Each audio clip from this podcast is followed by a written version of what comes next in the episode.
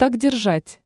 Медведев иронически похвалил Шольца и Бербок за спад экономики Германии.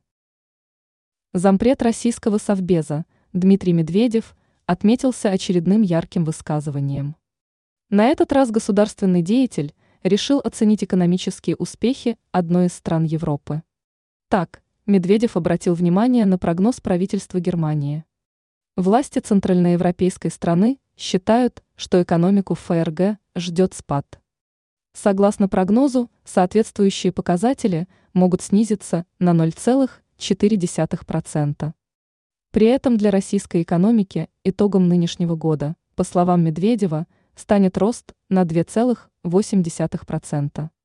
Об этом заместитель председателя Совета безопасности РФ написал в своем телеграм-канале.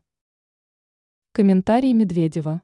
Опубликовав информацию об ожидаемых экономических показателях Германии, российский государственный деятель решил похвалить Олафа Шольца и Анналену Бербок.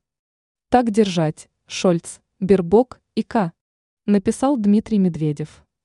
Таким образом, зампред Совбеза России с иронией оценил результаты деятельности канцлера Германии и главы внешнеполитического ведомства ФРГ.